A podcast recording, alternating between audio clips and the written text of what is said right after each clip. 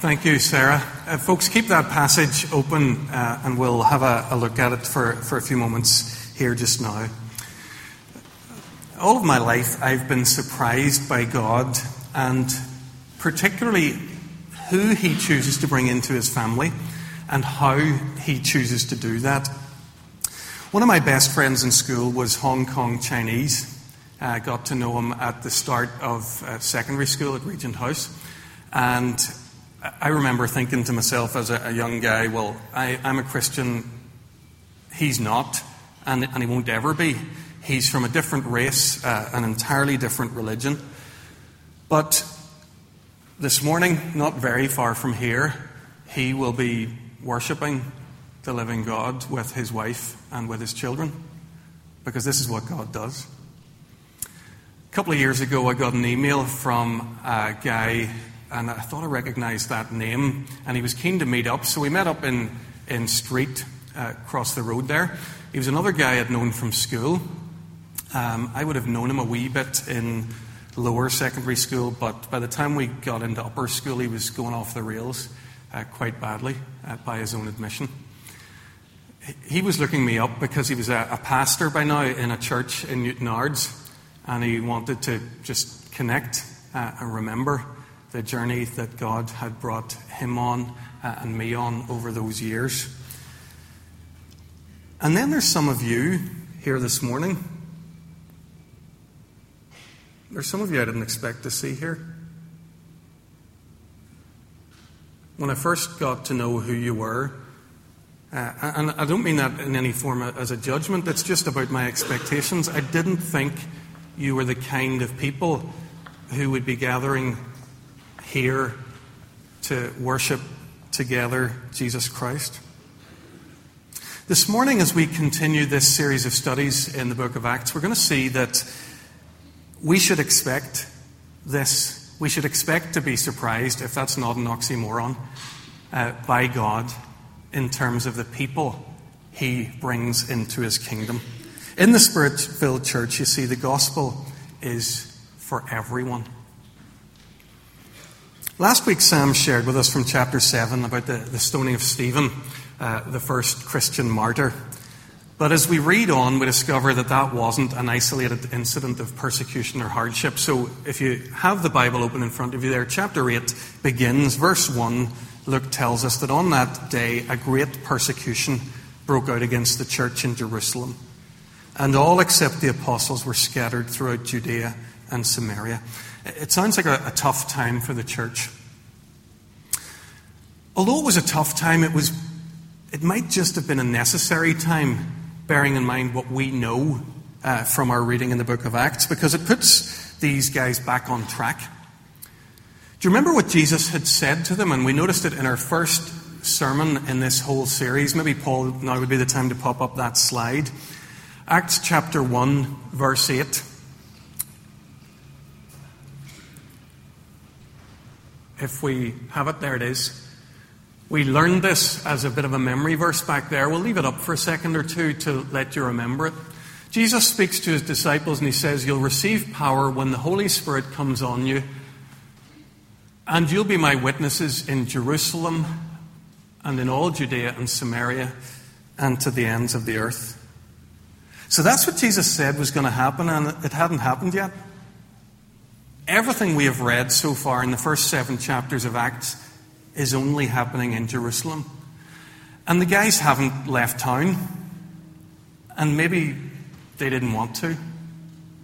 Maybe it was all quite comfortable there.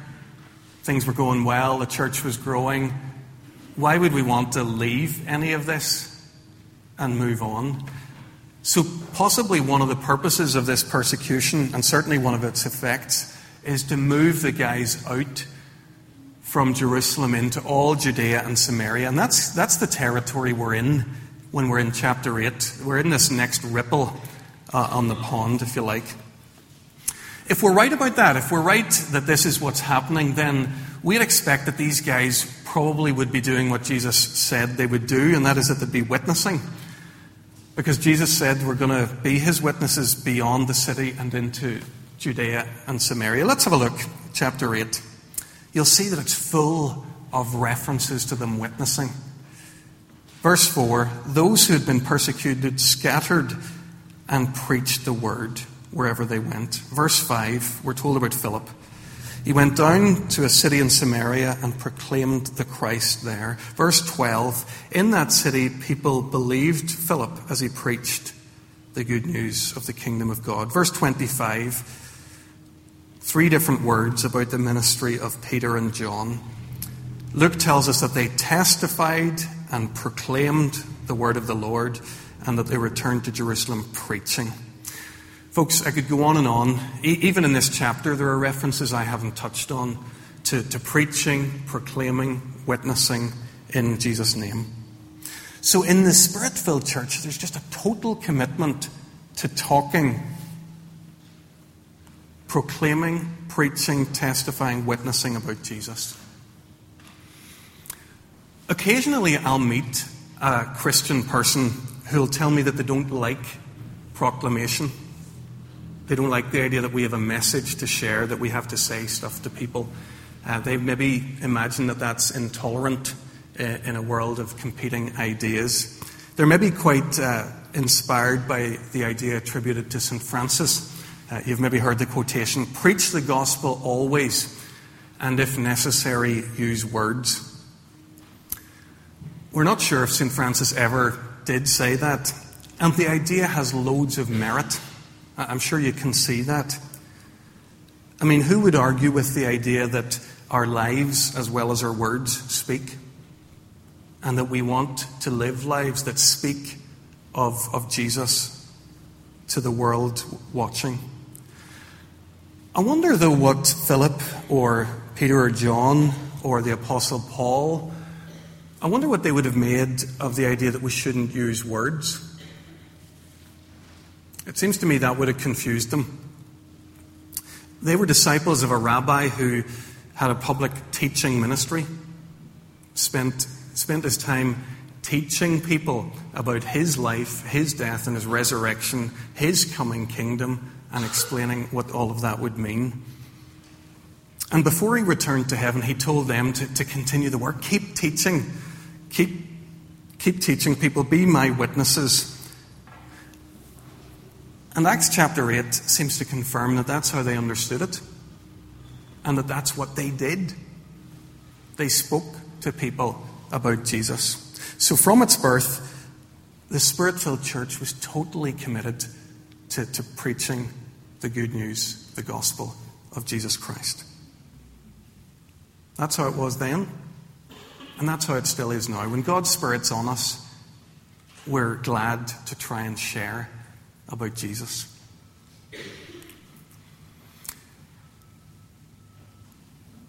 You'll see in chapter 8, from verses 9 to 25, a passage that we didn't get a chance to look at and that I'm not going to be able to deal with this morning. But I'd love you to take a look at it sometime.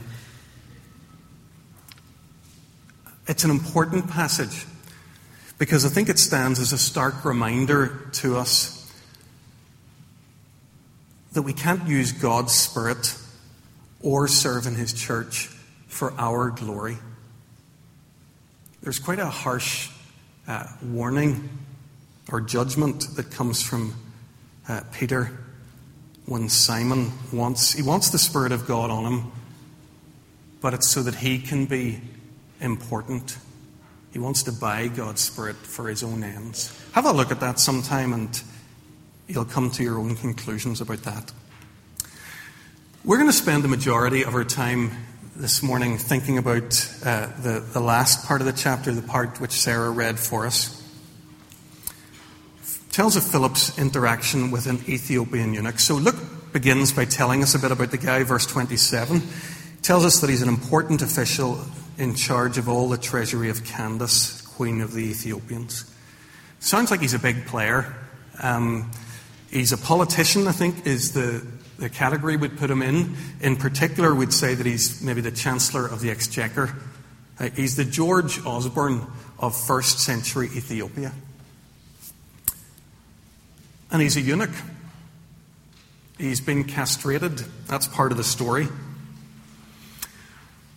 You see, royalty and people in power in those days often demanded that a man could be castrated before he would have access to the royal household, before he could be trusted.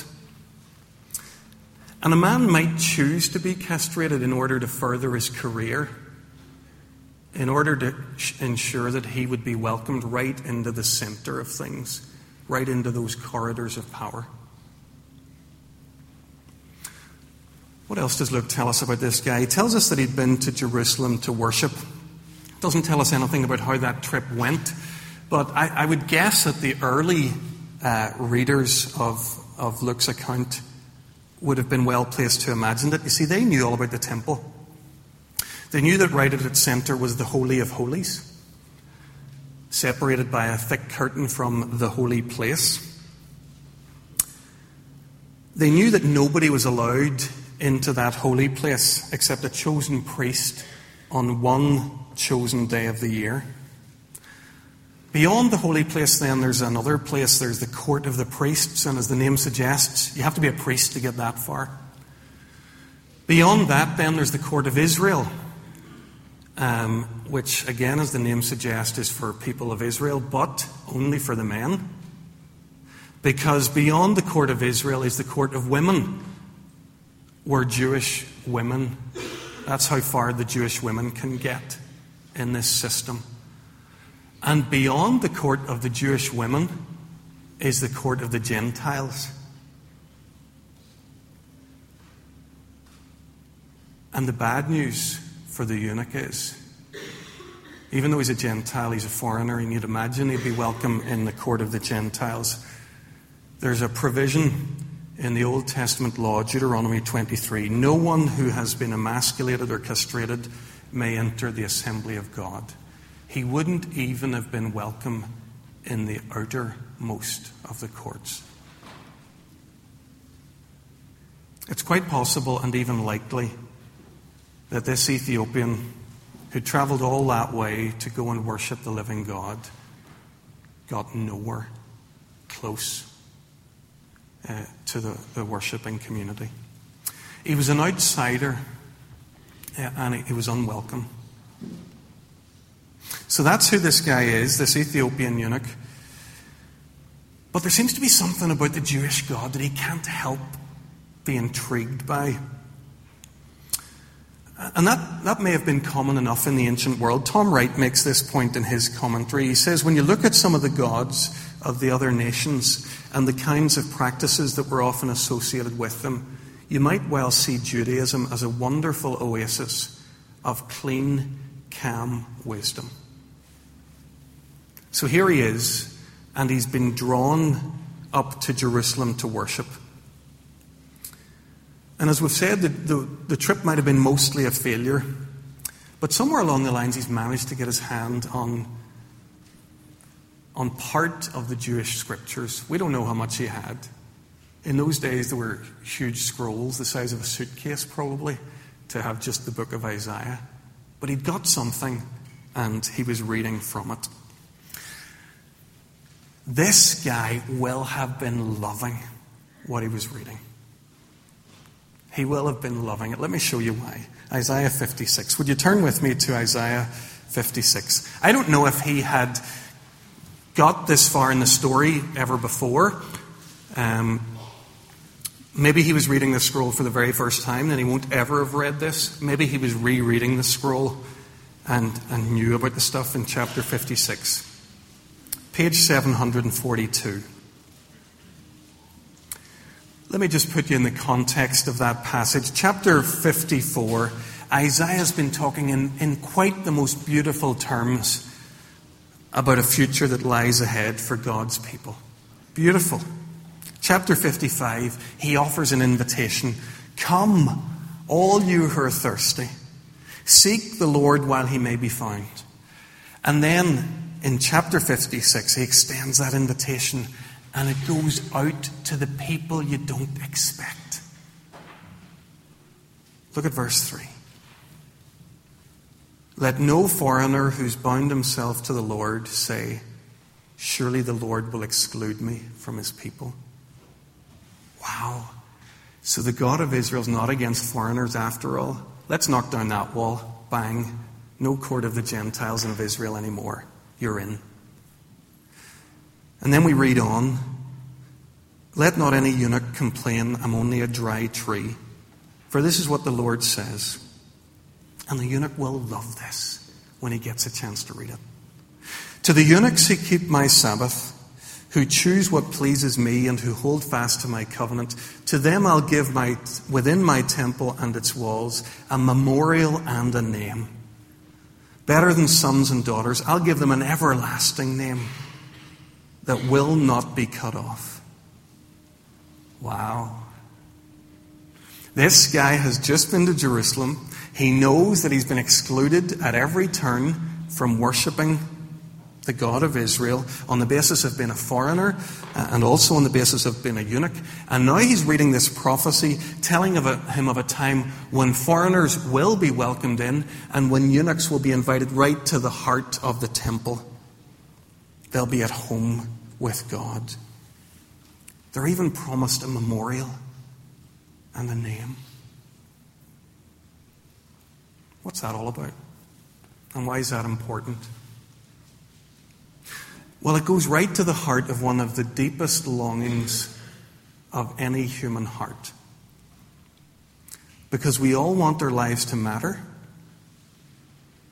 We all want somebody to remember us when we're gone. And we long that our name will live on. Think about it for a second. For, for the eunuch, that is unlikely. He has no wife to to mourn for him and to remember him. He has no children who will carry his name. Do you see now why Isaiah's promises are so evocative for this guy? You're an outsider, but you're welcomed in. You're a eunuch, but there's a place for you right in the temple. It's no longer out of bounds for you, and you're going to have a memorial and a name. Your life is going to matter. Isaiah's vision in chapter 56 gives voice to this guy's deepest longings. His wildest dreams are, are right here.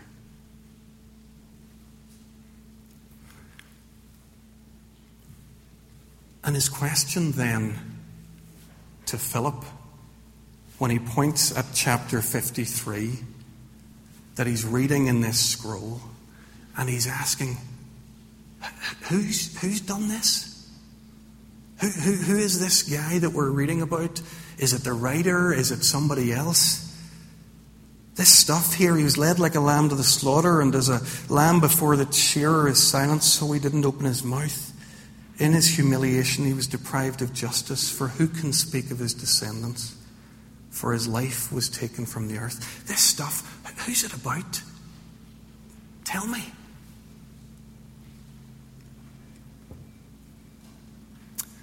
Philip does what every good preacher always does points to Jesus Christ. Turn with me for a second to Isaiah 53. If you've been in uh, 56, you won't have far to go. If, if not, it's page 740. So, this is the passage the guys are using in their chariot Bible study. We're told in verse 8 about some mysterious suffering servant cut off from the land of the living. For the transgression of my people, he was stricken. Philip makes the connection for the eunuch. He says, This is about Jesus Christ. And he'll have told him how it was that Jesus Christ fulfilled Isaiah's vision in chapter 53. You see, when Jesus Christ was nailed to the cross, he wasn't just cut by, by the whips that lashed his back, by the spear that pierced his side, by the, the nails that were driven through his wrists. He was cut off. Cut off from God. And that's why his, his words on the cross, his agony isn't expressed in physical terms, but in relational ones. My God, my God, why have you forsaken me? You see, we're going right to the heart of the gospel here. Let me try and explain it to you. If I'm at the door uh, this morning after the service and one of you comes and shakes me by the hand and says to me, Christoph, I hate you and I don't ever want to see you again. That will hurt me.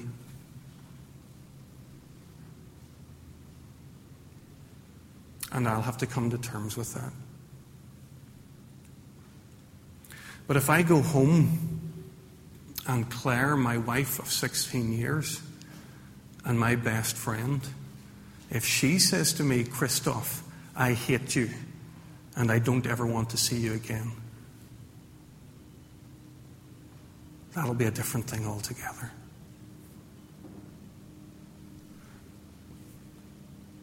Because the agony of the loss relates to the, the closeness and the depth of the relationship.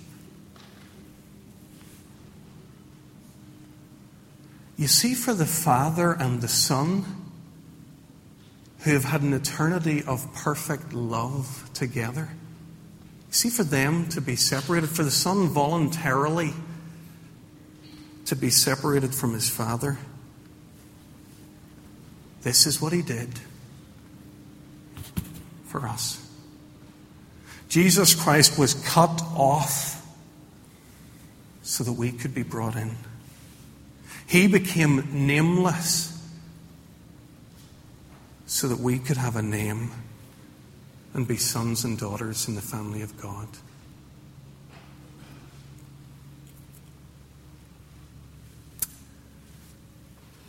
Friends, this is the good news of the gospel. And this is what Philip shared that day with that Ethiopian eunuch as the Spirit prompted him. And this is the message the apostles shared as the ripples moved and moved and moved right through the Roman Empire and to the, the ends of the known world. And this is our message that we're privileged not only to carry but to share.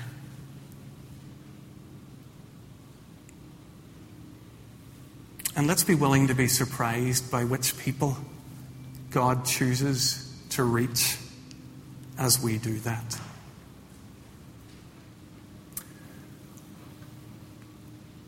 I wonder is there anybody here today who feels a little bit more like the Ethiopian eunuch than they do like Philip?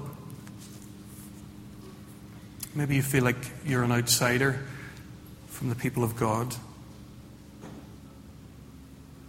Maybe you feel like for some reason you're, you're still missing out on the blessings that, that God has. All your life, you've sensed that there, there may be something there. You see that other people seem to have it, but not you, not yet. You, you, you still think that your deepest dreams haven't yet come true. My friend, as we have gathered around God's Word here today, I wonder has His Spirit been beside you? Has He taken a place there in the pew right next to where you're sitting and has He spoken to you? And as He said, Your search is over. I know the one of whom the prophets speak. I know the Lamb of God who takes away the sins of the world. I know the one who welcomes foreigners, who blesses eunuchs, who receives all comers.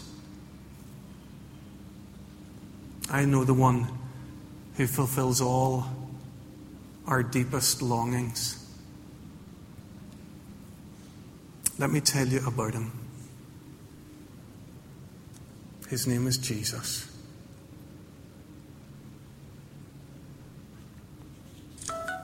Let's pray.